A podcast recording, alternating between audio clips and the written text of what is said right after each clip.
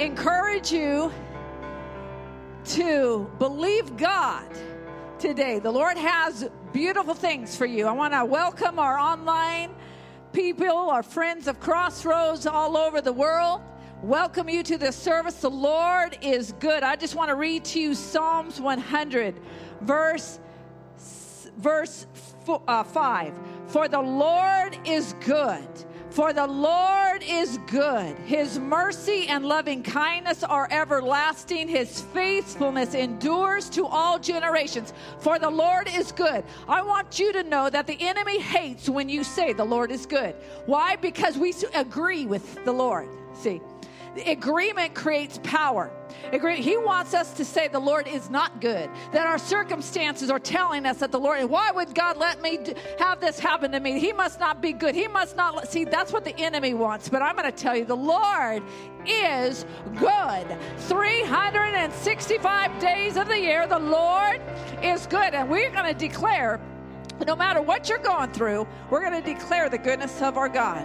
For you are good all the time. Come on. All right. The Lord has greater freedom in this house.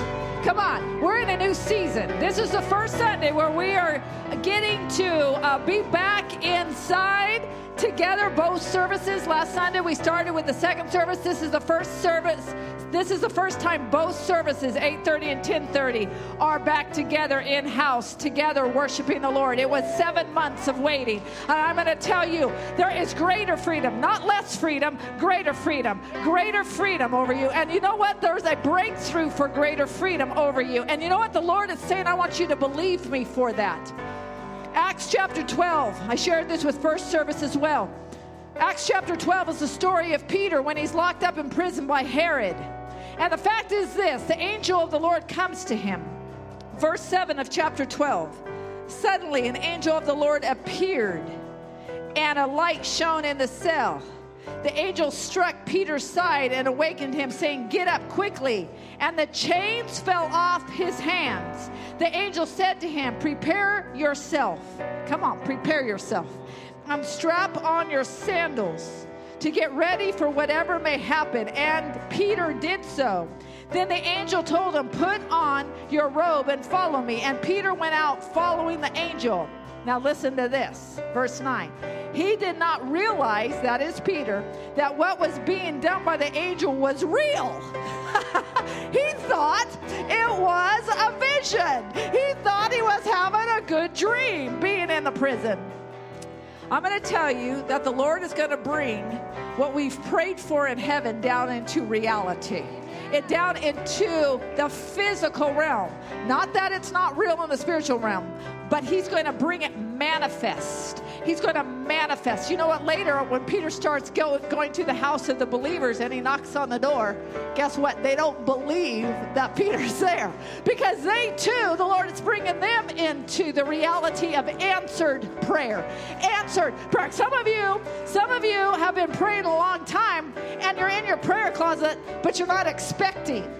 You're not expecting. And the Lord says, I'm raising your expectation because when we pray, we pray what's in heaven to come down on earth. We're praying, Lord, the manifest presence of heaven, the healing presence, the, the, the wholeness, the goodness, the uh, miraculous power that the Lord has. And the fact is this we are been shifted, this house and friends of Crossroads, over this last few months, we have been shifted that the Lord is bringing the miraculous into fruition. The Lord is causing what we have prayed for, that we even thought this is a crazy prayer, that this could never happen. But you know what? I'm just going to pray because the Lord told us to pray. So we're in our prayer closet. And then when it starts happening, let us recognize it and say, This isn't a dream. This isn't a vision. This is the reality of God. That this is what He does in my life. This is what He does in my friends' lives, in my uh, children's lives. Come on. Freedom. Come on. Don't you get in. That sometimes, I'm just going to say this. Sometimes we can hide out in the prayer closet. Come on, hide out. You know, between me and God. And the Lord says, You know what? I'm going to bring what was in that prayer closet into manifest presence. What you've prayed for, I'm going to bring it into manifest presence. So for all to see, for people to see, for there to be testimony in the real world right here, not what is in and heaven bring down on earth. Lord, we declare this. Come on, greater freedom over this house.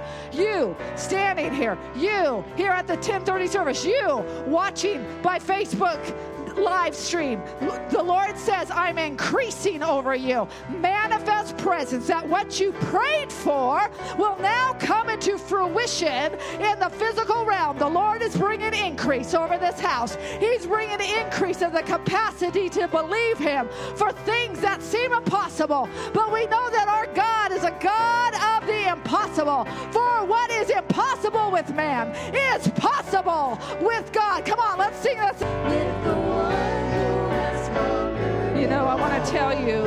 As we sing this song, I want you to confront confront your own unbelief in what God can do. I'm going to tell you over the last 3 months since August as I was raising money for the Mackay House, $100,000. The Lord asked me to raise for uh, uh, the Mackay House.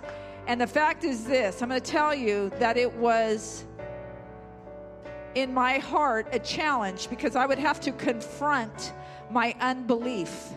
And I would walk the trail. The gym was closed, so I walked the trail behind me every day for an hour and a half, and I would sob.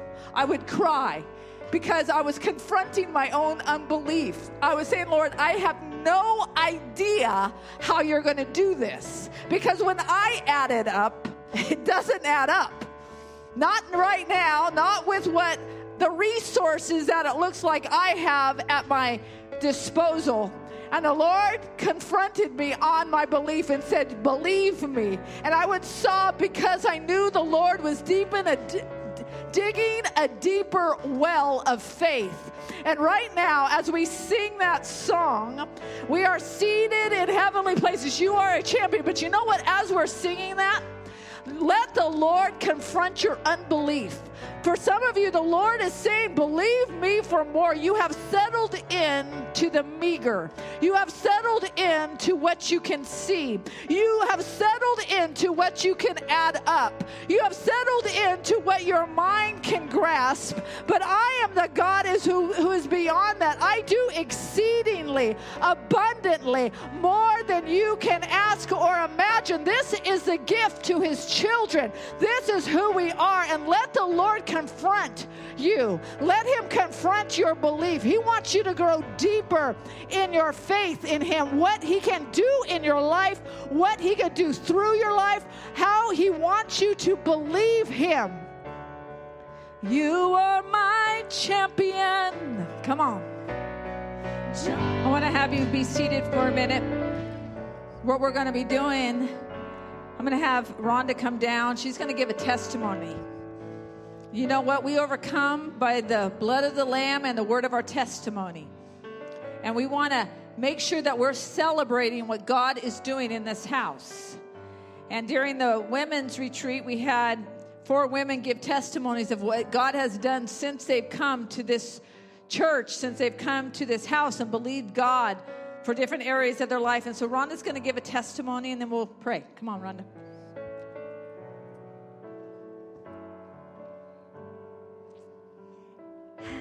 Well, the Lord has been having me on a healing journey.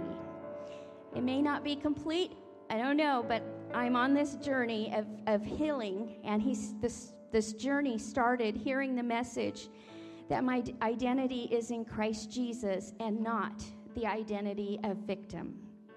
I had to break the spirit of victimization off of me.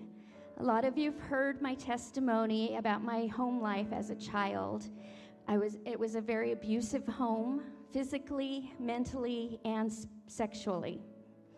Although I'd been a Christian for a very long time, I still struggled with a low self esteem.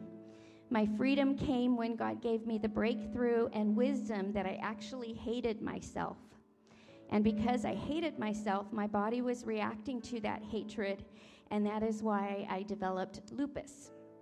For those of you who don't know what lupus is, it's an autoimmune disease where your white blood cells that are created to destroy infection and disease in your body have now become hyper accelerated and they start destroying good tissue within your body. In other words, I hated myself so much, and the hatred grew and became so acute that I was killing myself. Once God had revealed this to me, I had to repent and ask the Lord to help me to not just like myself, but love myself. That was a journey in itself. But then in 2019, at the Thirst Conference, the Lord said, It's time to get off your medication. I had three medications that came to mind immediately migraine medication to prevent migraines, antidepressants that I'd been on since um, the diagnosis of lupus, which I was 30 when I was diagnosed, so I've been on them for a long time. And the medication that I was taking for lupus, which is called Plaquenil, or another name is hydrochloroquine. I talked with my doctor, and she guided me on how to wean myself off of the migraine medication. I've been off of that medication since the summer of 2019. Amen. Next, I told the doctor that I wanted to get off the antidepressant, and she gave me a plan to wean myself off of that medication, and I've been off of that since November, December of 2019. Amen. But to tell you the truth, I was a little more concerned regarding the lupus medication, so I prayed, Lord, I will obey your lead, but please let me know for sure that you want me to get off this medication. I don't want to just do it in myself, being excited and, and eager, but I want to get off of it if it's your lead. So I'll take your lead. Um, I was still praying about it in March of this year when COVID 19 hit. Plaquenil, or hydrochloroquine, was one of the medications that the doctors found to be very helpful for patients with the COVID 19 virus. When I called in for my refill, um, I was told that there was a shortage of this medication and that they couldn't refill my prescription. I took this as an answer to God's prayer. the doctor called me to discuss what other options that I had, and I told her that I'd been considering getting off the medication altogether. So she asked me how many pills I had left and made a plan for me to wean myself off the medication. I, when I think back, it, it's amazing. She never asked me, Why are you doing this? She never said, Should you reconsider? I never got anything negative from the doctor, so that's a miracle right there. Anyway, um, there, there, there, oh, there was a miracle of multiplication when I was weaning off of the Plaquenil, which was amazing too. The doctor was concerned at first because I only had one week of medication left in the bottle, but with a carefully made plan, instead of taking two a day, I was to start taking one a day for five days, then take half a pill until the medication was gone. This, with how many pills I had, this should have taken a little over three weeks to complete the medication. Using this plan the doctor gave me, I started in mid March and I wasn't through with the medication until the end of April. That is six weeks. So the Lord multiplied the medicine, probably for my own health and safety. That's all I can say. God is good. So um, then I had my yearly checkup just this week my doctor called me um, just this week and said, You got to have blood work. I want to check your blood work out. And then we'll have a video appointment on Friday and just go over everything. When I got on the video, my doctor just kept saying, you look so young. What did you do?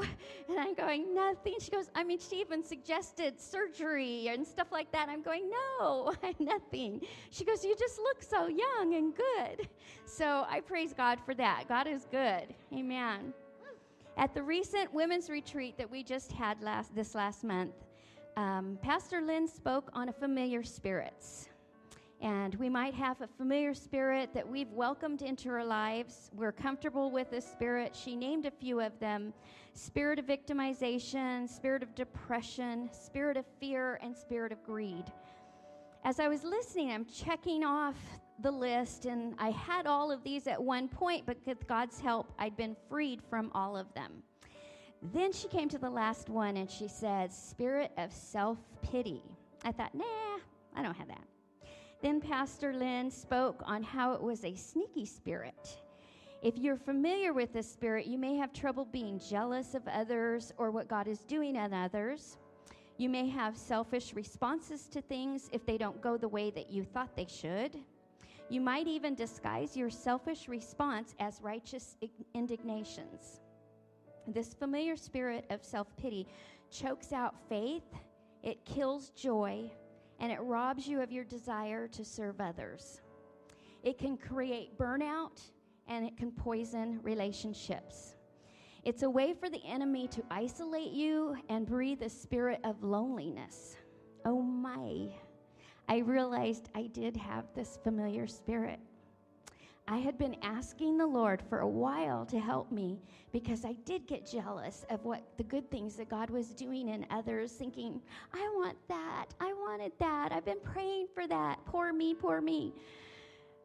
So, when I realized that I did have this spirit, I denounced that spirit. I demanded it to leave, and in its place, I traded the spirit of joy, the spirit of peace, the spirit of freedom, the spirit of faith, and the spirit of abundance. I asked the Lord to forgive me for allowing this spirit of self purity, ah, self pity, to become a part of my life. The Lord revealed to me uh, at that point that this is a spirit that goes hand in hand with the spirit of victimization. And it had been hanging around even after I denounced the spirit of victimization because I guess I didn't speak it out. But now it's sneaky, yes. But now I am free. And I will continue to be free. If that familiar spirit of self pity tries to sneak back up, I will recognize it and denounce it and I will not accept it or give it a place in my mind, spirit, or in my emotions. I feel I'm still on this healing journey. The Lord's been so good to me and patient with me. I was able to forgive my abusers a while back, but for over 50 years, I wasn't able to get rid of the shame, guilt, and self hatred. But God is good and He is faithful, and He will continue to bring me to complete freedom. Amen. Amen. Thank you, Lord. Thank you, Lord. On this journey, I've discovered that what God has done for me, He can do for you. The reason why I give my testimony today is that because one person's testimony is another person's, person's prophecy. Do you need to be free of something? Is there something that the Lord wants to heal you of? Is there something that you've depended upon that the Lord says, it is time to release these things to me? Maybe you need to be free of a familiar spirit that wants to hold you and steal his life from you. Today is the day to be free. Amen. All right. Now, this is the thing. One person's testimony is another person's prophecy, meaning, you know what? There's a, this is a house of freedom. And the Lord is saying, I want you to be free. John 8 31 says this. If you abide in my word, continually obeying my teaching. See, this is what happened for Rhonda. She continually obeyed his teachings. When Jesus came and he said, Okay, Rhonda, it's time for you. You've been on that medication, but now it's time. It's time for you to believe me that you can be off that medication. Obey my teachings and live in accordance with them, then you are truly my disciples, and you will know the truth, and the truth will set you free. Jesus is the truth, and He's a truth teller. The Holy Spirit is a truth teller, yes, even about ourselves. And why does He tell us the truth about ourselves? Because He wants us to be free. He wants us to be free, and we're in process. Listen, we none of us have arrived. That's what Rhonda's testimony is about. She's been a believer for decades, and the Lord is saying, "I'm processing you still, bringing you into greater victory and greater glory as you obey my teachings, as you respond to the Holy Spirit." Is there something that the Lord wants to free you from? Is there something that the Lord wants to free you from? It could be maybe some chemical dependence. Maybe you, just like Rhonda, have taken medications for years. And the fact is this this isn't about an anti medication sermon, of course, because she consulted her doctor. She did all that was she was supposed to do. But it is about obeying the voice of the Lord. See, the fact is this the Lord came to her and said, Listen, this is the time for you. Some of us, we're taking some chemicals that have nothing to do with prescribed medications, but rather dependent on things to help us sleep that we shouldn't be dependent upon because the Lord says, I want to be the one that makes you sleep.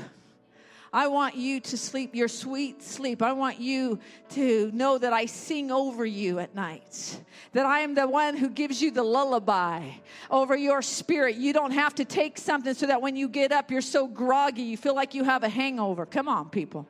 Come on, I'm going to get real. I know where we live. I know where we live. And I know sometimes we go through things that stress us out to the degree. But I'm going to tell you that we may need something to help us sleep, but that's temporary. At best, it's temporary. It should not be permanent for us. Come on, people. This is what scripture says. 3 John, verse 2. 3 John, verse 2. Beloved, I pray that in every way, you may succeed and prosper and be in good health. In how many ways? Is that the word of the Lord? Is that scripture? And in every way, and in every way, you may succeed and prosper and be in good health, just as I know your soul prospers. Verse 3 For I was greatly pleased when brothers came and testified to your faithfulness to the truth. Isn't that interesting that he connects truth with our soul prospering. The brothers came and testified to your faithfulness to the truth. That is how you are walking in truth. Okay, you know what we're going to do? If if Rhonda's testimony, if there's just one aspect, it may not be chemical dependency, or it may not be about medication, it may not be about needing to drink alcohol because you're you need to to feel better about something. It may not be anything physical, it may be spiritual, it may be emotional, maybe you um, are on that slippery slope of self pity. Maybe you tend to get depressed, and the Lord's saying, You know what? I have come that you might have abundant life. You say, Well, my mama suffered with depression, and my grandma suffered with depression, and my great great great grandma suffered with depression, so I just suffer with depression. Come on, let's break that chain. Let's break that chain. I'm going to tell you what, I had the line of depression in my family. The chain has been broken broken. The chain has been broken. And I'm telling you, it is possible. Just like what Rhonda's testimony is, is it's possible for those of us who believe I'm going to walk in his truth, that he said that I could have abundant life. I have come that you might have life, a life abundantly. I pray that your soul may prosper, that your body would be in good health, according to 3 John. All right, if you say, you know what, there's something that I could be free from, I want you to stand. We're just going to pray. You know what? No shame over that. No shame over that. You're walking, you're in process. We're in process. We take step by step. It's not just one one day that we're just perfect. We take step by step. That's what the Lord says. You know what? He who began a good work in you, he will bring it to completion until the day of Christ Jesus. In other words, he's he's at work. He's at work. He's at work. He's on the increase in you. Okay, lift your hands and pray. You know what? This is the day for freedom.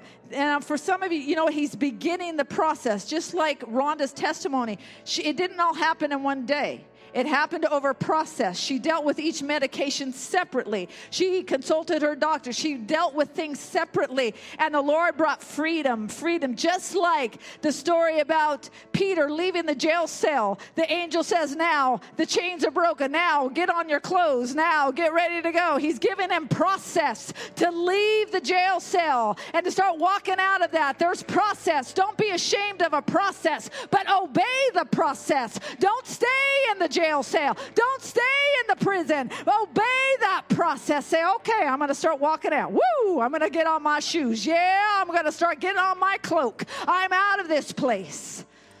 Come on. Listen, the Word of God, Scripture's all about testimony. All of us broken people, Jesus putting together, making empowered, having His Holy Spirit dwell in us, that we are seated with Christ in heavenly places, that we walk in authority. Let's pray. Lord, today's the day of freedom. Your word over us is beloved. Beloved, that means I love you. Beloved, the one that I love.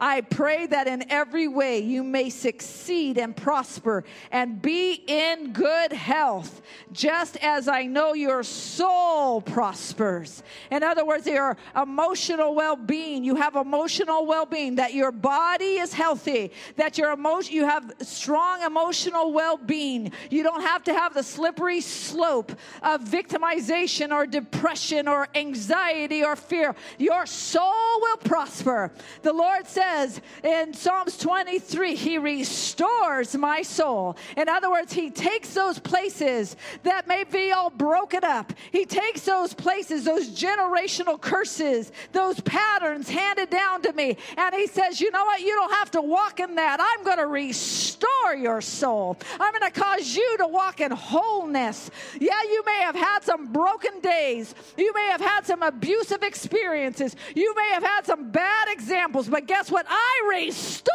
your soul. I restore your soul because I am the good God. I am the good shepherd. Lord, we pray this over us right now. You are the God of freedom. You are the God that surrounds us. You are the God that protects us. You are the God that releases us from stuff, from stuff, Lord. And Lord, you're so good. You process us. You bring us through process. You gently lead us as the shepherd does. You lead us and guide us. Lord, you don't jerk us around. You don't throw us into the deep end of the pool. You say, you know, I'm going to lead you. I'm going to teach you how to doggy paddle. Then I'm going to teach you how to swim a little bit. Then I'm going to teach you how to back do the back whatever it is. Pastor David knows, but I don't know. But the fact is this however it increases, it increases. And then he takes us from the, the baby pool to the big pool. And then he takes us from the big pool to the lake. And then he takes us from the lake to the ocean because he is a God that says, You don't have to be afraid. I am the one that has overcome, and I have given to you all power and authority because I am seated in heaven and heavenly places. And therefore, you are seated there. And that's why we can be overcomers because you are the overcomer. So we declare it, we decree it, Lord, in your name. And we thank you, Lord. Come on, let's sing that song. Come on, worship team, let's sing that song. Oh, Pastor David has a word.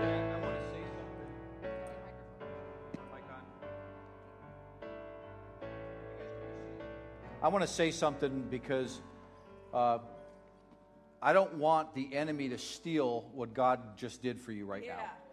Yeah. And one of the things that often happens is when we make a spiritual commitment, yeah. the enemy will say, Well, that wasn't real, it was just emotion. Well, you know, it may be emotion, but it's truth. Yes. And the truth is what sets you free. Right, right, right. So when the enemy comes and says to you, Oh, you can't be free from this, you can't be free from that, just remember this He is a liar. And everything he tells you is a lie and it may be sugar coated with a little bit of, well, it's partially truth. Well, if it's partial truth, it's still a lie. So you, you don't fall into the lie of the enemy to deceive you, to make you think that what he's just setting you free from, you are, have to go back into bondage for. All right?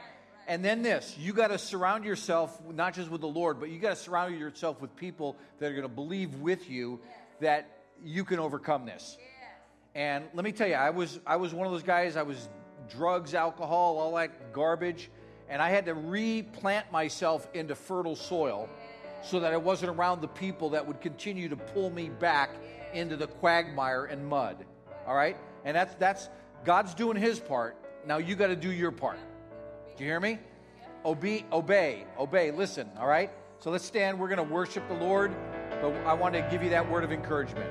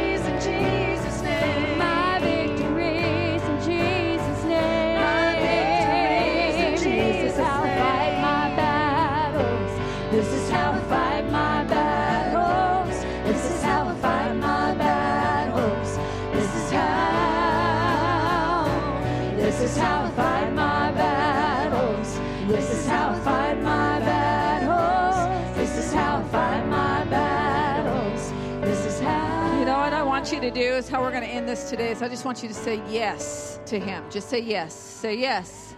Lord, I say yes to what you've asked of me to believe you for. I say yes, Lord.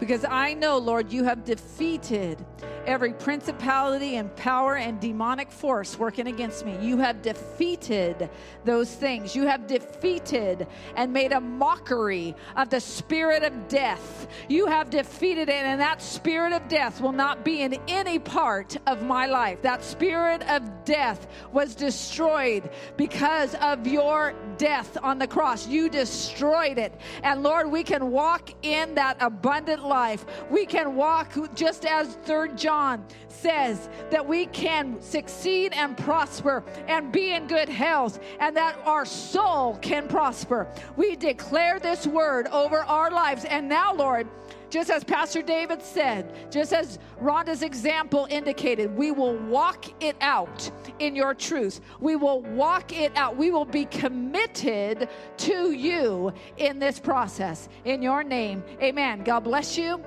May be seated. Come on up here, Anthony.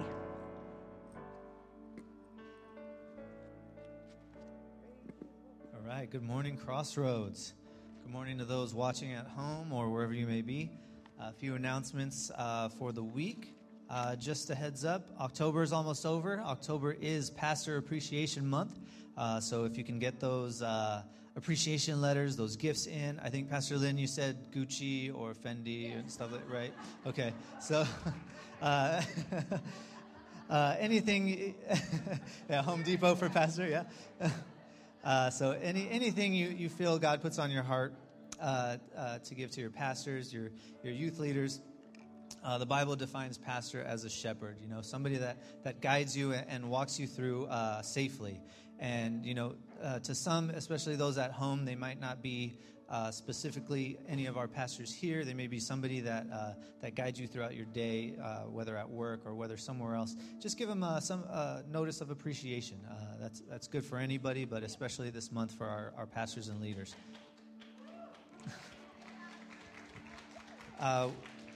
weekly newsletter. Please sign up. Just uh, make sure you get an email or write it on your um, your offering card uh, envelope. Write it down. Write your email. That way we can go ahead and send you out uh, the weekly newsletter that comes with all the pertinent information of everything going on, uh, whether this coming week or whether uh, anything that we're working with, any of our, our missionaries or any any goals we're trying to meet as a church.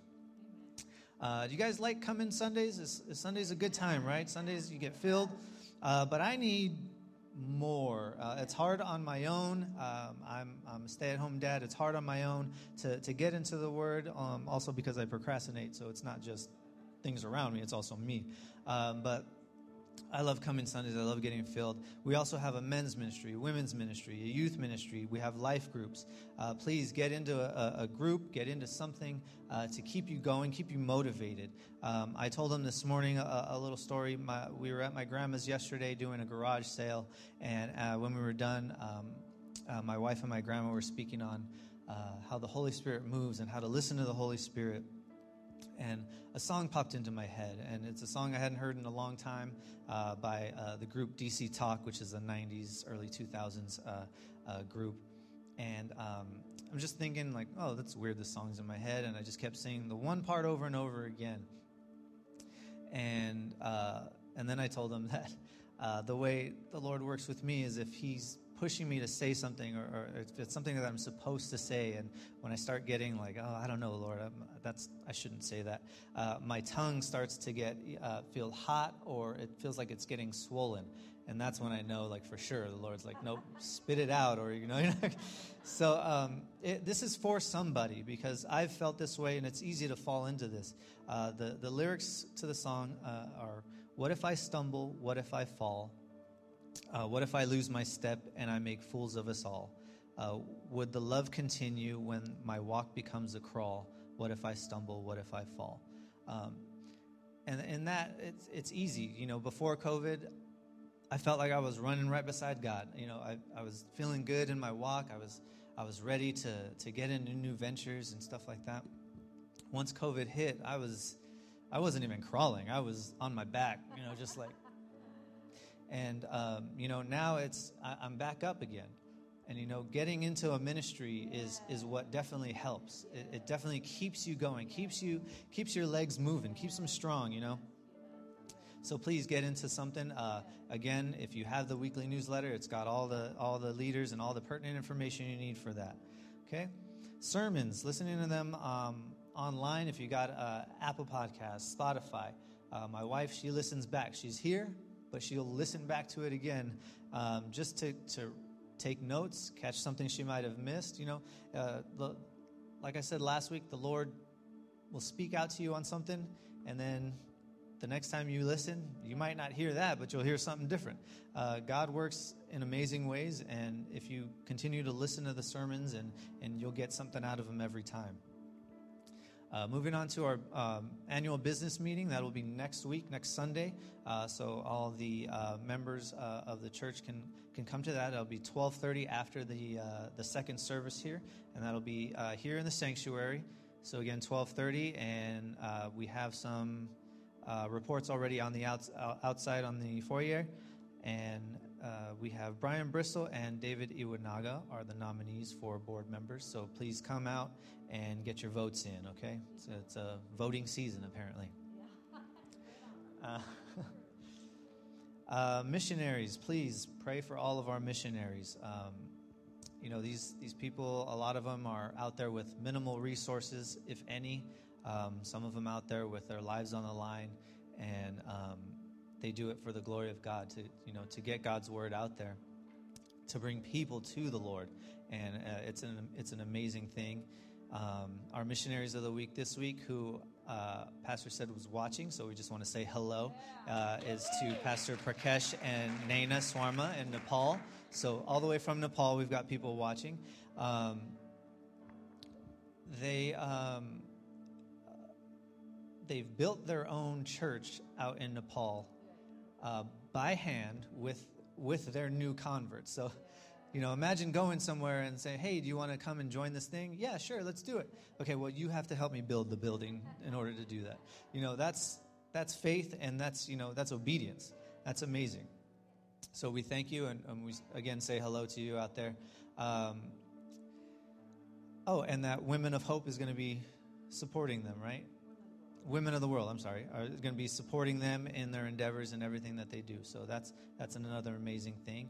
Uh, brings us to Mackay House. So we have reached our goal: one hundred thousand dollars to Mackay House. And I didn't think of this in the first service, but we we reached that. We reached a goal for new equipment in the church. Plus, we're we're not in the red in our building and in, in, our tithing and anything like that. So this is faith, guys.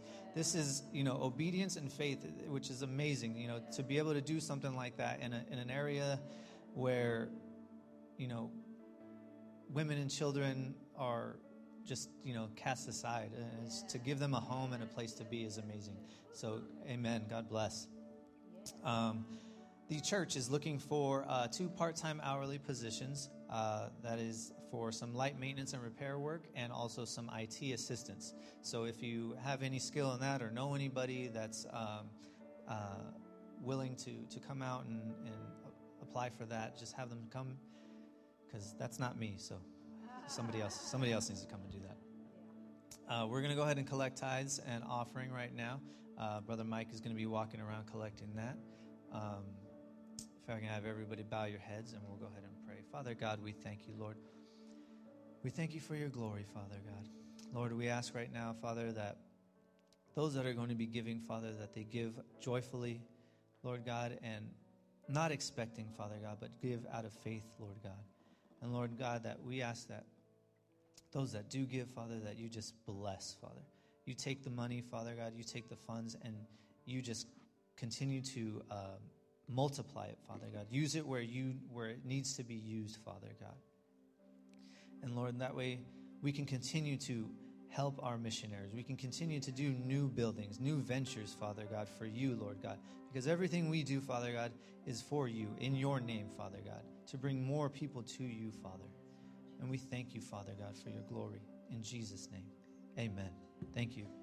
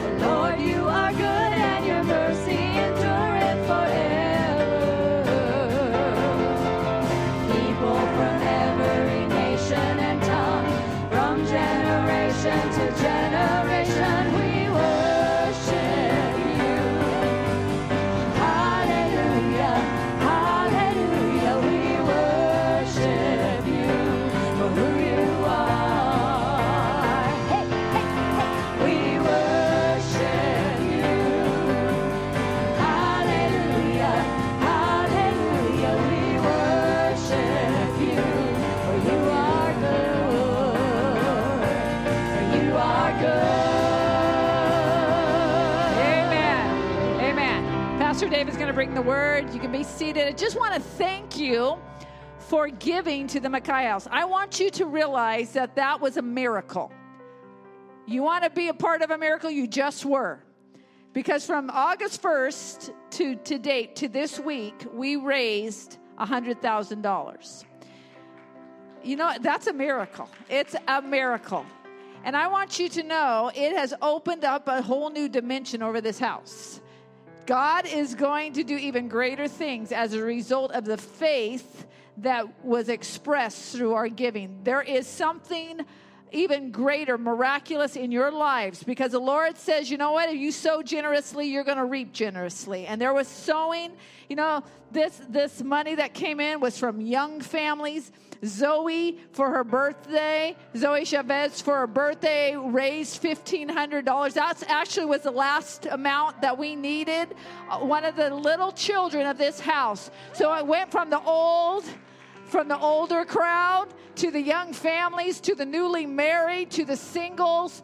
They gave and they gave generously, they gave sacrificially. And you know what? The Lord is going to do something even more powerful as a result, and we're going to watch for that. The Lord says, expect that. So I just want to give you a thank you for believing God with me regarding this. And you know what? We have just entered into a whole new season, a whole new dimension with the Lord as a result. So, God bless you and thank you. That's good. God is good, isn't He? You know, man, some of you, God is good, isn't He? Maybe I could I could pull an Anthony. God is good. Anthony, Anthony, Anthony. God is good. That's the Lord speaking to you. Okay? I love picking on people. I'm an equal opportunity picker on her. You know? Hey, I want to tell you something too is, uh, you know, this whole thing with the, the breakthrough financially for what we did for the Mackay House, we just didn't do that. We also raised $15,000 for a van. We also raised uh, $16,000 for a video system, so we don't have to, this little tripod here. Uh, that is a miracle. I don't, I don't know if you understand this. And, and one of the things that we pray over you and your businesses and your homes and, and the people that call this church their home, uh, whether you're here in person or here online, that we really believe God wants to release blessing over us. And it's not to use for ourselves, but it's to sow into others. You see, I, I, get letters every week, emails every week. I got two this week from different uh, uh, missions organizations. One of them telling me that their giving went down 70%. I mean, that's, that's amazing, right? That, because let me tell you from a pastor's perspective, one of the things that often happens when you go through a, a financially tight time is people will say, well, let's just stop giving to missions. And that's like the kiss of death on you. I believe that the prosperity of this house is directly related to us sowing into others. Because it's not about hoarding money. We're not, you know, we have decent bank accounts, but that's safety in, in making sure that we have provision that if something does happen, we have provision to take care of this facility and our, the staff of the school and the responsibilities we have to our mortgage and things like that. Which, by the way, I believe we have $116,000 in our mortgage. I want to see that paid off. Okay? And I believe there's a direct correlation between us sowing into the Mackay house with our mortgage being paid off. And if any of you get a windfall, you get a million dollars and you want to tithe on that, just write a check to Crossroads and we'll put your picture someplace along the building here, okay? Uh, and I want to say one last thing because with the offerings done, so we're not taking any, any offering right now. But the very thing that the enemy wanted to destroy this house with was finances. Uh, eight years ago, this church was in a very, very dire situation financially. And the Lord has been very, very good to this house. You may not know it. You may not have been oblivious to us. You may be new since we got here. Uh, but God did some great things. And the very thing that the enemy wanted to destroy is the very anointing upon the house. Okay? Let me, let me put that into a personal thing for you. Some of the very things that the enemy wants to use to destroy you is the very anointing that God wants to release through you. Okay? Like we have an anointing to pray for people to get houses. Why? Because one of the houses that we had foreclosed and we lost. And that was something the enemy thought, well, I'm going to destroy you and you're, you're never going to have a home. Well, I never thought I'd have a home in Silicon Valley that doubled in price since we bought it, but I do. And let me tell you why. Because the anointing on us that the enemy tried to steal is the very thing God wants to release through us. And so when you're going through a difficulty, just look at this. The enemy realizes that's an area of anointing in your life that he wants to kill, steal, and destroy, but God wants to breathe life onto it so that it can be a blessing not just to you, but the people around you. Okay? That's not even a sermon. That's just that's a word from our sponsor. Okay? hey, so if you have your Bibles, uh, turn with me to the Old Testament uh, prophet Zechariah. I'll get there in a minute. But I want to talk to you this morning. We're in, we've been in a series on the names of God. And the reason we've been studying the names of God is because we want you to know the character of God. We put these banners around the church with the different names of God from the Old Testament because we want you to see uh, and, and, and witness the name of God for your provider, your healer, your deliverer, your savior. And so, you know, this morning I want to talk to you from the book of Zechariah, chapter 2, verses 1 through 5 is where we're going to be looking. But I want to talk to you about the wall of fire. That's one of the names of God. And those of us in California, we're very familiar with fire. As a matter of fact, today there is a, uh, a warning out from PG&E that they may have to shut down hundreds of thousands of people's power to their homes because the winds are coming and they're afraid there's going to be another bout of fire. Now, I don't know about you, but I, I went on to the California Department of uh, uh, Fire, whatever it's called, uh, CAL FIRE, and we've had 8,200 fires in California this year that's burned over 4 million acres. That's insane. That's, you know, we were down seeing our son. He flew out to do some work at uh, Vandenberg Air Force Base, and we flew down to, or drove down to see him. And on the way home, there were lightning strikes we could see from our hotel. And by the time we drove from from the hotel back to 101, there were fires all over the place. That was the beginning of all the, the major fires we had. You know, they, they have over 20,000 firefighters, and some of coming as far from Israel to fight the fires in California. So we're very aware of fire in the destructive nature, but I want to talk to you this morning about fire in the protective nature, because that is who our God is. He is a wall of fire that is around us insulating us, protecting us, keeping us safe. And you know, uh, I love I love the Pacific Rim because it's it's called the Ring of Fire. You know, that's what that's actually a name from Scripture. That He is a ring of fire around us. And uh, you know, those of you who've been around a little bit, you know, I'm I'm I am not a physical pyromaniac, but I'm a spiritual pyromaniac. My role as your pastor is to get you on fire so you can have all that the Lord has for you. And sometimes, you know, I was I was in scouting. I was an Eagle Scout, and I used to do wilderness survival. And sometimes when you're building a fire, you have to get down and blow on it a little bit. You know, you have to breathe on it, you have to speak life into it. And that's hopefully what our, our messages are to you. They're breathing life onto you. Sometimes I just need to pour out some kerosene from the Holy Spirit on you. That you just, you know, there's a little ember there, but yet we got to have uh, an additive to it. And I tell you, there is nothing more powerful for your spiritual development and your walk with the Lord than you be, eh, become energized by the things of the Spirit. So I want to look at the name of God because in Zechariah chapter 2, the background is this. The prophet has been having a series of visions from the Lord. He's been hearing the Lord speak to him and having these encounters with the Lord. And in his third encounter, uh, the third vision he has with the Lord, is where chapter uh, 2 picks up. I want to read verses 1 through 5. Zechariah 2 1 through 5. And it says this Then I lifted up my eyes and saw a man with a measuring line in hand. Where are you going? I asked, to measure Jerusalem. Jerusalem was the city, the dwelling place of God. So the people of Israel, so you know a little bit more of the background, they were in the midst of being attacked, physically uh, attacked by an army from another nation that was trying to overtake them. During the midst of this battle that they're having, the prophet of God has uh, uh, uh, a, a, a, an encounter with a, divine being. An angel comes and gives him this divine vision. And he says to him this in verse 3 Then the angel who was speaking with me, uh, excuse me, let me finish verse 2. To measure Jerusalem, he uh, replied, and to determine the width and length. All right? All you have to know what width and length is? Width is what you've gained since COVID happened. Okay? Length is the time it's going to take you to take that off. All right?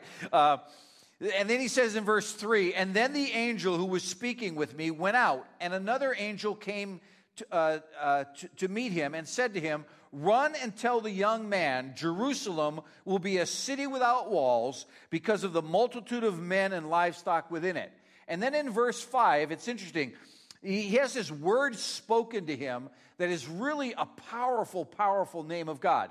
He says, For I will be a wall of fire around it. Around where? The, the dwelling place of God. Where the Spirit of God dwells, I'm going to be a wall of fire around it. And then look at the end of verse, the verse he says, And I will be the glory within it. See, there's a two part promise God's word gives to us about what he's going to be for those that dwell in his presence. Now, in the, in the Old Testament, the Spirit of God dwelt in a place. In the New Testament, the Spirit of God dwells in a place, and it's in you. When you become a believer, when you become a follower of Christ, the Spirit of God dwells in you. He, he says, Don't you know that you're the temple of the Holy Spirit? You know, when we first, we first went to Israel, it was right after uh, Pastor Lynn, my wife, she broke her foot. And uh, we were going to Israel and she had to walk slow. She had a big old boot on. It, it, it, kind of slowed us down with the rest of the people that were with us. And we took a tour of the Western Wall. And if, if you go to Israel with us in June, we're taking a trip to June, uh, this June to Israel again. But if you go under the Western Wall, there's a tunnel system. And we're walking by it, and the rest of the crew was very far in front of us. And we came to this spot, and I was just like, wow, what is that? It was just very intense. And it was actually I turned and there was a plaque on the wall that said, This is the closest spot you can be to the, where the original Holy of Holies was in the temple. Tell you, the presence of God, you could still sense the presence of God there. But I want you to know that the presence of God is just not located in one section of, of Israel in Jerusalem. As a believer, you have the presence of the Holy Spirit living and dwelling in you. It says, In him he lives and moves and has his being. And the Spirit of God wants you to know that. So when we look at this text, one of the things that's amazing is that the second angelic visitor, many biblical scholars look at that as a pre incarnate presence of Jesus Christ showing up to speak over the people what's going to happen. That the Lord would be with them. He's never going to leave them. He's never going to forsake them. He's never going to abandon them. He's never going to leave them high and dry. He's going to be there and he's going to be a wall of fire around them. So, what does a wall of fire do? It protects you from enemy onslaught. A lot of times we think of fire as destructive. The fire of the Lord is protective. It is a barrier between us and the enemy. You know, I was a wilderness survival instructor. You know, that's what I did when I was, I was younger. I had a degree in recreation and parks. I was going to be a park ranger, uh, but I had an encounter with a living God, and He changed my whole destiny. He took me from uh, giving people tours of national parks to giving people tours of the things of the Spirit. And I have become obsessed with things of the Holy Spirit. And one of the things that God taught me when I was uh, a forestry person was that if an animal was going to attack you, you take fire to defend it. If you're out in the woods camping and, and a, a wolf comes by and you pull a, a, log out of the fire and you wave it back and forth, that wolf is going to be chased away because of the fear of the fire. Let me tell you, the wall of fire, the ring of fire that God puts around you and I is a protective thing that does two things. It keeps the enemy away from you, keeps him away from charging you and coming in trying to devour you because he will try to devour you, but he does not have the ability to because you're protected by the Lord. But the second thing it will do, it will purify you on the inside. The Spirit of the living God will come in and purify you. That's why one of the things about this, this, this place that we're at, this church, we are not about condemning people, we're about setting them free. And a lot of times when you come in and you have some junk in you, you may feel like we're condemning you. We're not condemning you, we're trying to set you free. You know, the enemy wants you to feel a spirit of condemnation. But if you're in Christ, there is no condemnation. There is a spirit of freedom, a spirit of release, a spirit of being set free so you could walk in the destiny that God has called you to do. So when we look at this text, I love verse 5. Look what it says For I will be a wall of fire around it. What? Around Jerusalem. Now remember, Jerusalem was the dwelling place of God. It was where the Spirit of God dwelt. Let me tell you, you and I today, the Lord wants to come in and be a wall of fire around you. The person that you are, the man or woman of you are in faith, doesn't matter how young, how old, how long you've been in the faith, how much you know of Scripture, how much you don't know of Scripture. The Lord says this I will be a wall of fire around you. And then he says at the end of verse 5, I love this. He says, And I will be the glory. Actually, the, the word there is it's where we get the Shekinah presence of God. It's the dwelling place of God where? Within you. With inside of you. His spirit will live and dwell and move and have his being. And I, I love this vision because what the vision was basically saying to the Old Testament and to you and I today is this don't let the outward things get you, or don't let the inward things get you, because the Lord is with you. He's going to be there to provide and protect and defend and support you. And then he says this it's actually, if you go back in one verse to verse 4, in Zechariah 2 4, he says this Run and tell the young man, Jerusalem will be a city without walls because of the multitude of men and livestock in it. There is something powerful when you declare what God is doing in your life. You hear me? There is something very, very powerful when you vocalize what God is doing in your life. Because it's not just about you, folks. It's really, it's not. It's not about just you knowing God's doing something. You need to declare it to people around you. You need to proclaim to the people around you what God is doing because you know what it does? It stirs the faith in them. Sometimes, you know, you just need a, a, little help from a friend. You know, you just need someone to just say something to you, encourage you, speak into you, say, you know, hey, this is what God's doing in my life. And because I tell you what about fire, fire spreads. Yeah, that's right. You know what?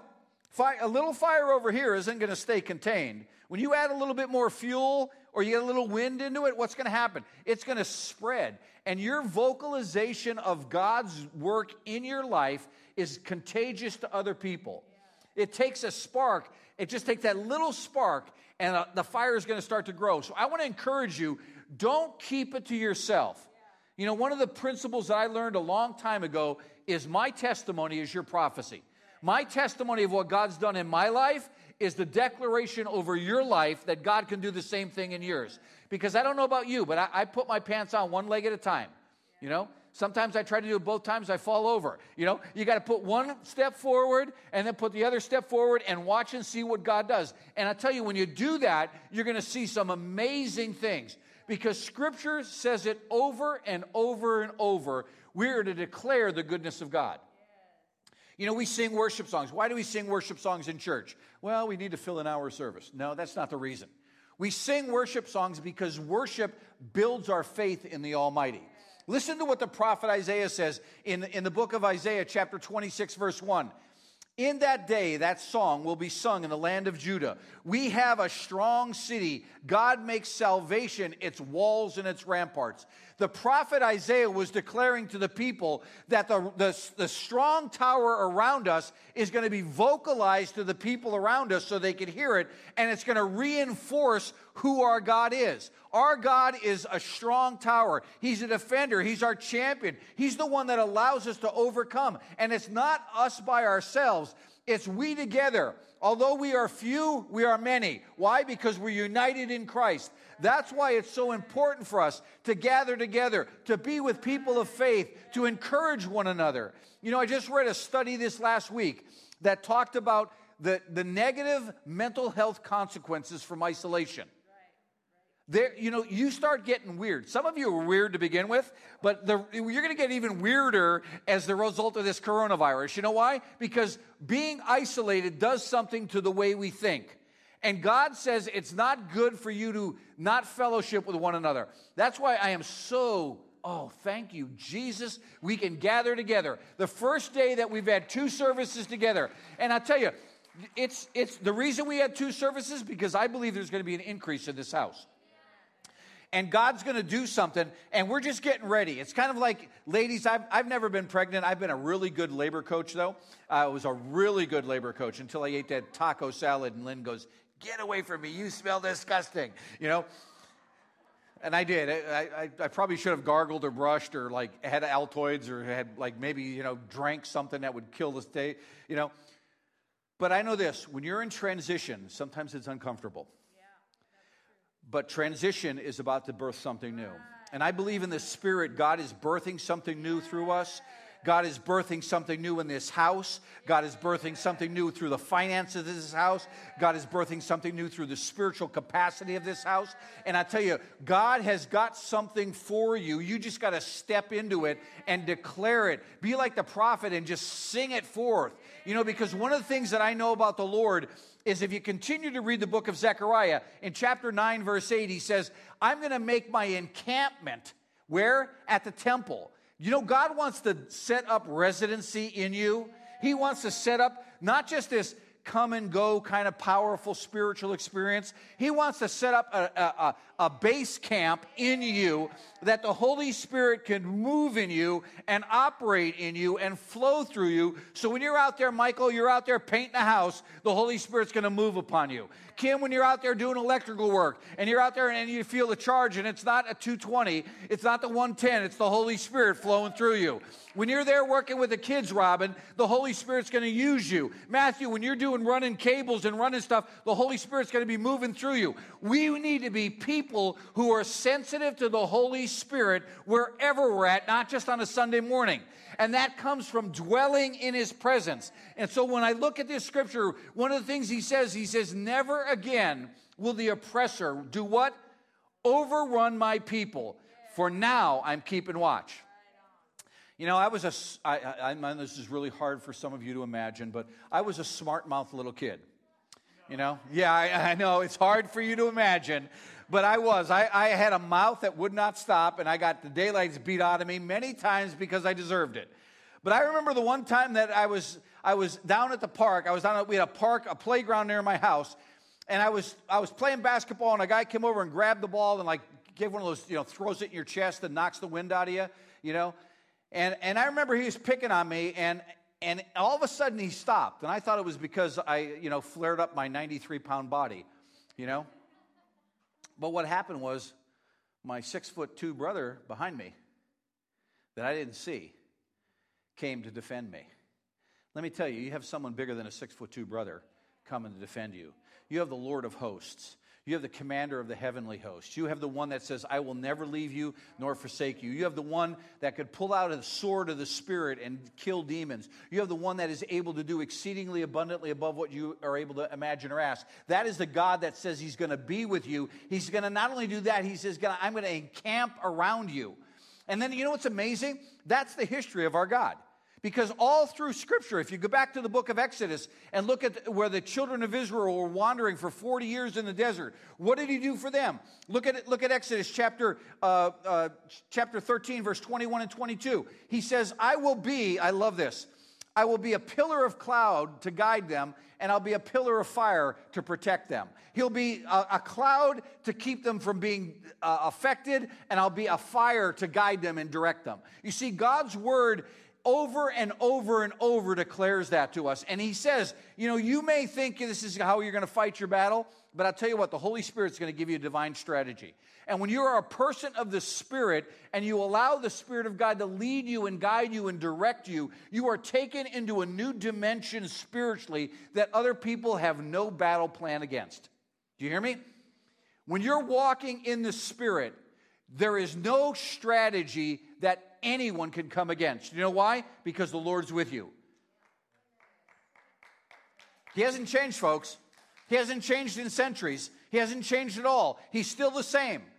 And not only will he do that, he will give you the ability to, to be young. Like I was picking on Rhonda in the first service. You know, Rhonda gets on the, the, the, the phone with her, her doctor and she, girl, you look good. You go under the knife or something? Rhonda's like, no, I just had the Holy Spirit in me, you know? You know what the Holy Spirit does? The Holy Spirit allows you to run and not grow weary, allows you to walk and not faint, lets you to let you when you're you're getting old. And I don't know about you, but I'm getting old.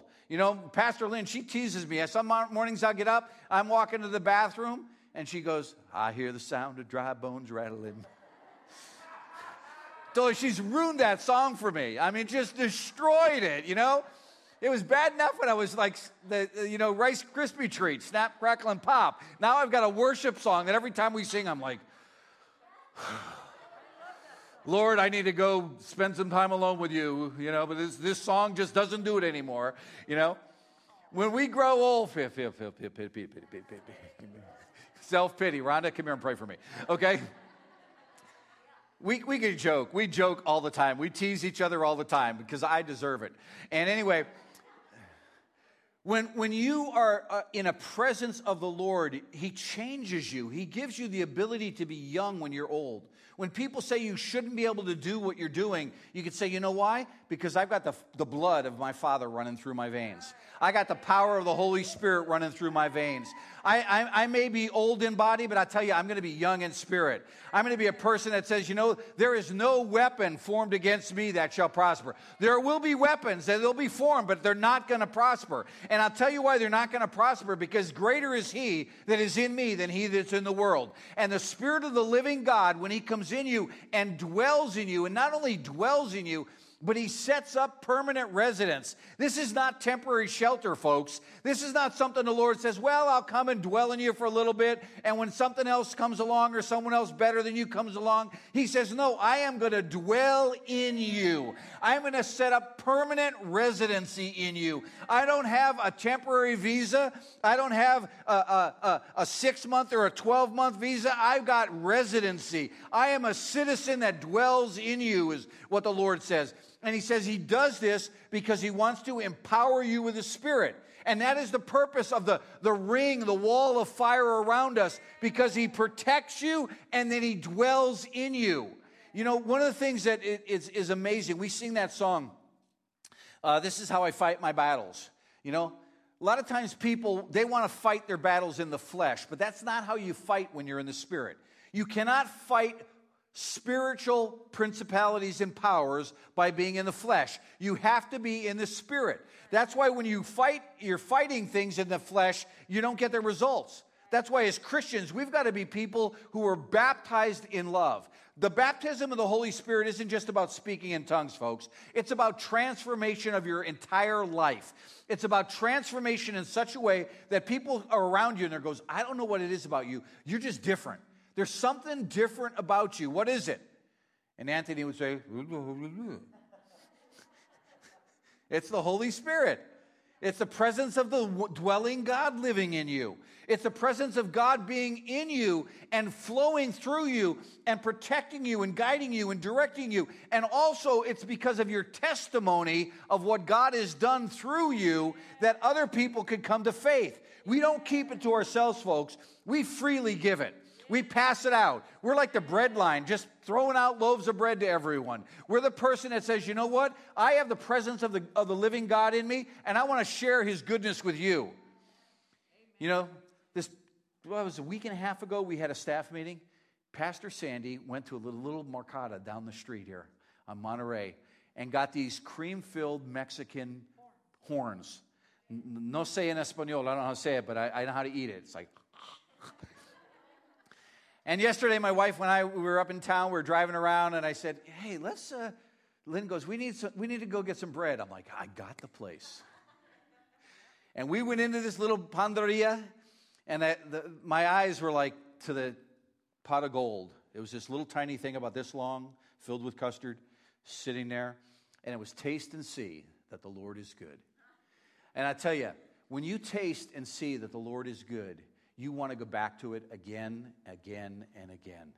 You know, there's a passage in the Old Testament that's very interesting. It's 2 Kings chapter 6. And it's a story of, of uh, the presence of the Lord defending his people. Listen to what it says 2 Kings chapter 6, starting in verse 8. Now, the king of Aram was at war against Israel. You see, Israel, the history of Israel was they were constantly being attacked. There's a joke, my wife's Jewish, there's a joke about uh, Israel that if you get a, a, group of Israelis together, a bunch of Jews together, they'll say, you know, they'll tell about how people are beating them up and then they eat. That's just Israel culture. When you go to Israel with us, you will come back 10 pounds heavier because you will eat amazing food. Okay? And, and, and this is what happened. People were attacking them, they were going after them. And after consulting with his servants, he said, This is the king of Aram. My camp will be in such and such a place. And then the men of God sent word to the king of Israel. You see, the enemy said, We're going to set up our camp here. But what happened? The people of God heard the voice of the Spirit. That's why it's so important for us to be spirit filled people. And he says they went to sent the word to the king of Israel, be careful about passing this place, for the Arameans are going down there. So the king of Israel sent word to the place of uh, uh, the men of God had pointed out, and time and again Elisha warned the king so that it would be on his guard against such places. For this reason, think about this. Can you imagine being in war and all your plans are being divulged? And for this reason, the king of Aram became enraged and called his servants to demand of them, Tell me, which one of you is on the side of the king of Israel? But one of his servants replied, No one, my lord king, the king. For Elisha, the prophet of Israel, tells the king of Israel every word you speak in your bedroom. So the very quiet places that you go and you speak, the, listen to this. This is important for you to grasp.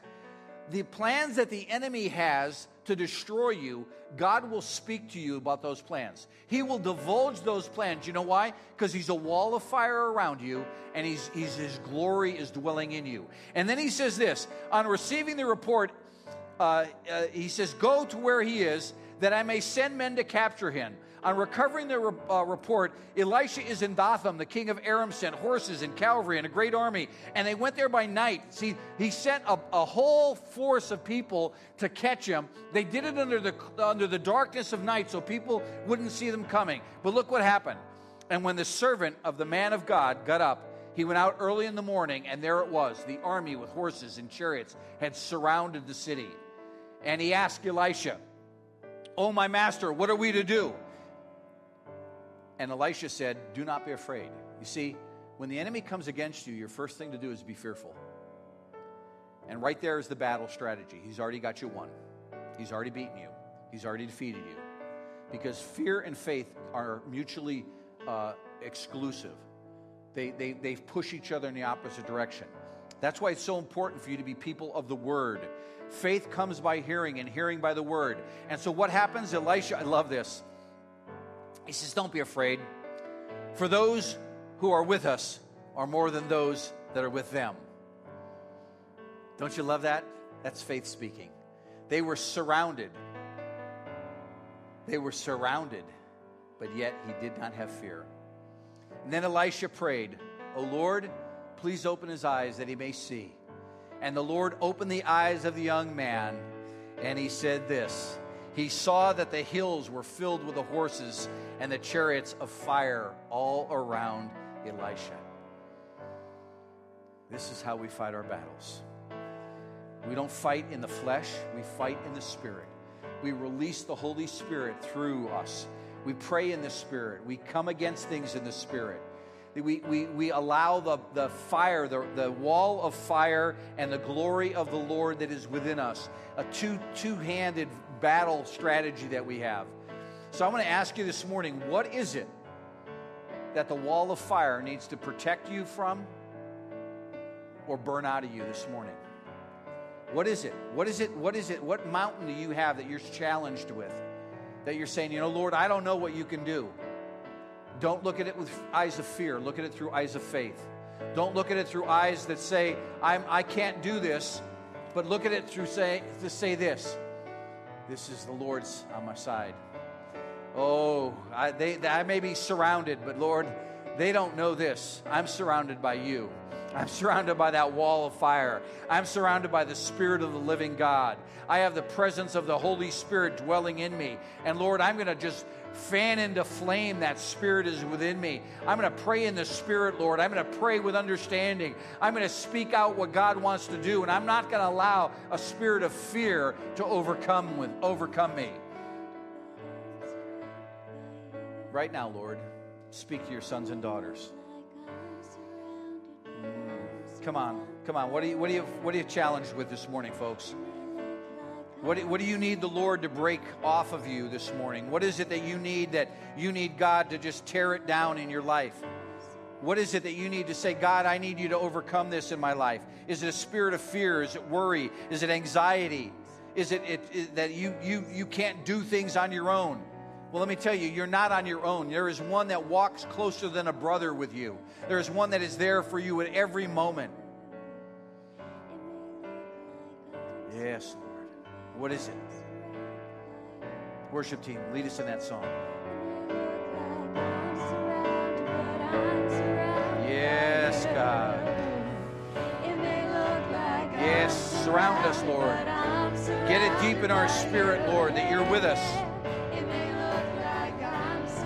Come on, folks. Start speaking out what the Lord's telling you to speak out.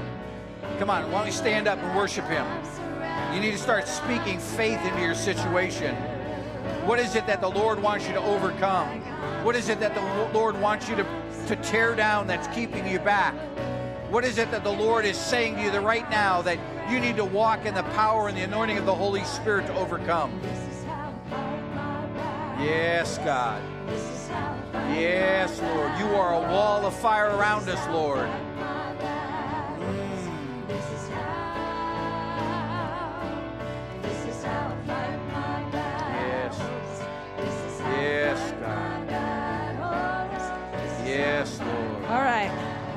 Is what the Lord says. And if this is you, you need to get prayer. You, there's prayer teams on the side. We want you to get I want you to get prayer because you need a covenant make. This scripture where Pastor David talked about the story of Elisha and the servant. And he spoke to the servant and and he said, "Lord, reveal to him what is in the heavenly realms or what is actually going on." So that the servant saw the chariots of fire around Elisha and the servant protecting. But this is what the Lord says as I was praying, the Lord said, There are people that you second guess the voice of God. You, you constantly second guess my voice. This is what the Lord's saying. Um, and He says, I'm teaching you in this season to not only listen to my voice, but act on my voice.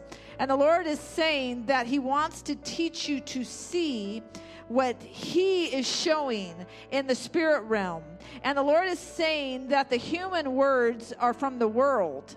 And that even there are even maybe even Christians that are carnal Christians in your life. They're not people full of the Spirit and you're listening to them.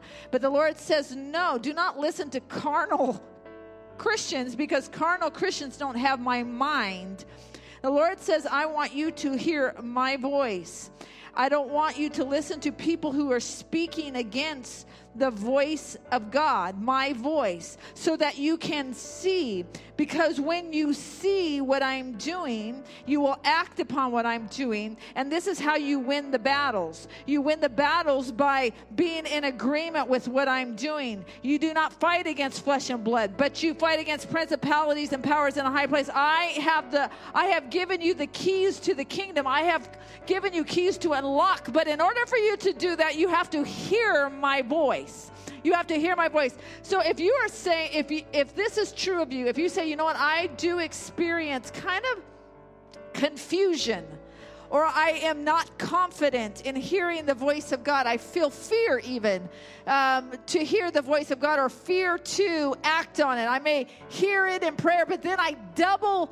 I like I have a double thought about it. I second guess myself. That's what the Lord says. I you second guess your ability to hear. And the Lord is sending his word today and saying, I am I am launching you into hearing my voice, just as that servant had been launched to see what God was doing. The Lord says, Today is your launch day, that you are not only going to he- hear my voice like a static radio, but you are going to hear my voice clearly, and you are going to have confidence that you hear my voice and you act upon my voice, even when things seem impossible in the physical realm. You will know that it is my voice and you will act on it, and that's going to break forth into your life a miracles, and it's going to break forth into your life seeing what you never thought could happen in the physical realm come to pass because you believed my word, not the word of humans, not the report of humans, not the report of this world,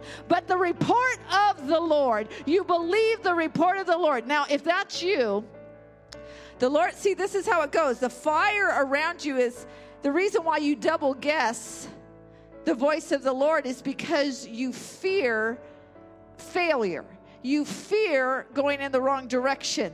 And the Lord is saying, I will be a wall of fire around you. I will be a ring of fire around you. Just believe me. Just believe what I say and just act upon my word. The Lord is launching you. If you say, I do, I do struggle with confusion, I do struggle with second guessing the voice of God in my life, I, you need to get you need to get prayer. Either come now. If, if that's you it's okay. It's okay. No shame in it. That's how we learn to walk. Little kids they learn they stumble and then they learn to walk. If you feel like you know what i, I struggle with confidence in hearing god's voice come on. Step out this is how i fight my battles i'm gonna fight them not gonna stay in the same place i'm gonna move forward i'm gonna move forward step out. Yes. Yes, Lord. Yes, Lord. Yes, Lord. Yes, Lord. Yes, Lord.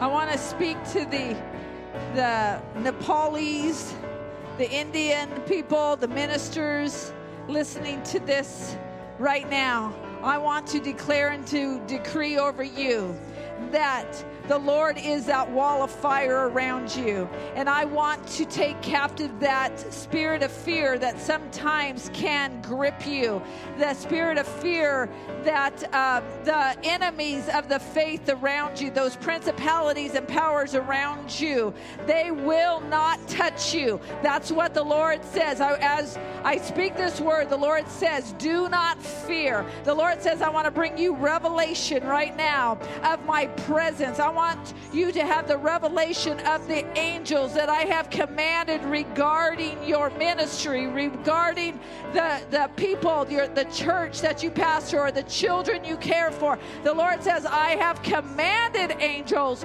regarding you. Right now, the Lord says, I want to take away that spirit of fear. For the Lord says, I have not given to you a spirit of fear, but of power and love and a sound mind. The Lord says, I want to take away those worries. The Lord says, I want to defeat that worry that you go through sometimes because you hear the raging of the enemy, you hear the threats of the enemy. The Lord says those threats are rendered powerless. Those threats, the Lord says, I am shutting the lion's mouths. They will not hurt you. Even if you feel that you've been thrown in the den sometimes, the Lord says, it's only for my glory. It's only for my glory. I will not allow you to be consumed. I will not allow anything to overtake you. The Lord says, I will protect you as you enlarge your territory, as you expand your ministry, as you go and you take back what the enemy has stolen. For the Lord says, The world is the Lord's and everything that is in it.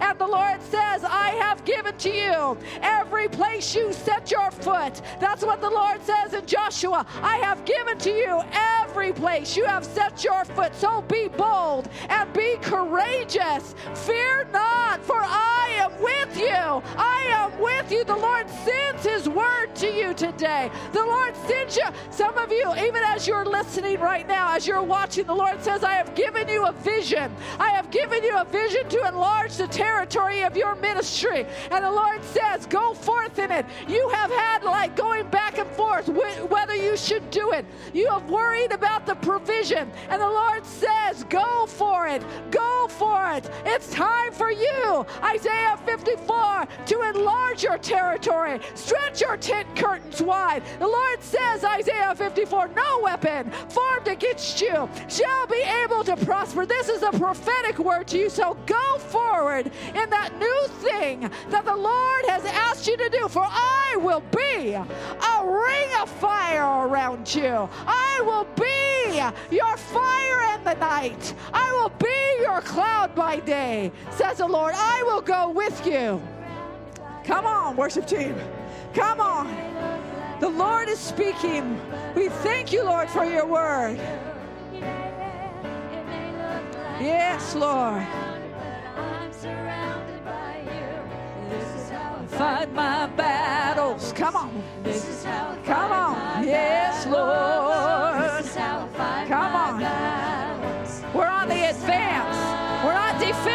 Come on. We're on the advance. We're not defending our ourselves. We're on the advance. Yes, Lord. Yes, Lord. This is how. This is how I fight my battles. This is how I fight my battles. This is how I fight my battles. This is how. This is what the Lord says. Just as that scripture, the story in Kings about the enemy, how Elisha, the Lord had given Elisha the, the strategy of the enemy. And the enemy said, It sounds like he hears what we say in the chambers. The Lord says, You know what? For you who are parents or grandparents, the Lord is going to give you such an ear to hear what He's trying, what the the Lord's going to give you an ear to hear what the enemy's trying to do to destroy so that you block it. So that you block it. So that there it does not succeed. So the strategies of the enemy does not succeed. That's why the word about clear, being hearing the voice of God is so important and not having a double mind because it's connected for you to step in when the enemy's trying to come into your family, into your home life, into your marriage, into your teenagers, into your children, into your nieces and nephews, into your friends' kids, whatever that may be. The Lord saying, I want to clarify my voice in your ear so that uh, you can hear the strategy and you can block what the enemy is doing because I have given you that ability to do that. Come on, he's made you powerful. He's made you powerful. So he's he's honing the ear to hear. He's he's building your confidence. He's building your confidence to hear his voice. He's building your confidence to act on his word. He's building your confidence. He's bringing you to a new level in him for his glory. You know what? We all need that. Not just some of us, all of us. Come on. Let's raise our hands. Say, Lord, increase. Increase in us to hear your voice. Increase in us the clarity, the clarity to hear your voice. Lord, that we can be those watchmen on the wall, just like Elisha was. The fact is this quit being afraid of the enemy. Quit being afraid of the enemy. The en- you have the enemy is defeated through Jesus Christ, and you dwell in Christ. And the Lord says, quit being afraid. Quit being afraid. Guess what? The enemy's more afraid of the power that's in you than you should be afraid of him. For the power in you greater is he that is in you than he that is in the world. Lord, we receive it. Come on. Come on, let's receive it. Increase, increase, increase, increase, increase, increase. Yes, Lord. This is how I fight my battles. Yes, Lord. This is how I fight my. Yes, Lord.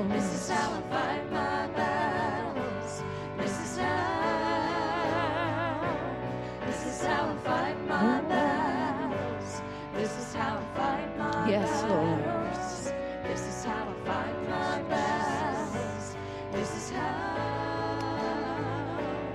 Lord, we thank you for your word that you are that fire in us and you are a fire around us, Lord. Lord, you direct us even by your fire. When we don't know what to do, you said, I'm going to be a fire by night. I'm going to make sure that you know what to do, even when it seems like you should be blind because of the uncertainty or the darkness around you. I am your fire or your light by night. Lord, we don't have to fear, no matter what the circumstance may be. We don't have to fear because you are our wall of fire. Lord, and your presence, the fire of the Holy Spirit dwells in us. So, Lord, we give you thanks for who you are. And now, Lord, as we leave this place, Lord, may we walk in the truth of your word. May we walk in your revelation of your word. May we go away changed as a result of the word of the Lord that has come to us this day. And we thank you for it in your name. God bless you. Have a great day. See you you next week. God bless you, those online. Thank you for joining us.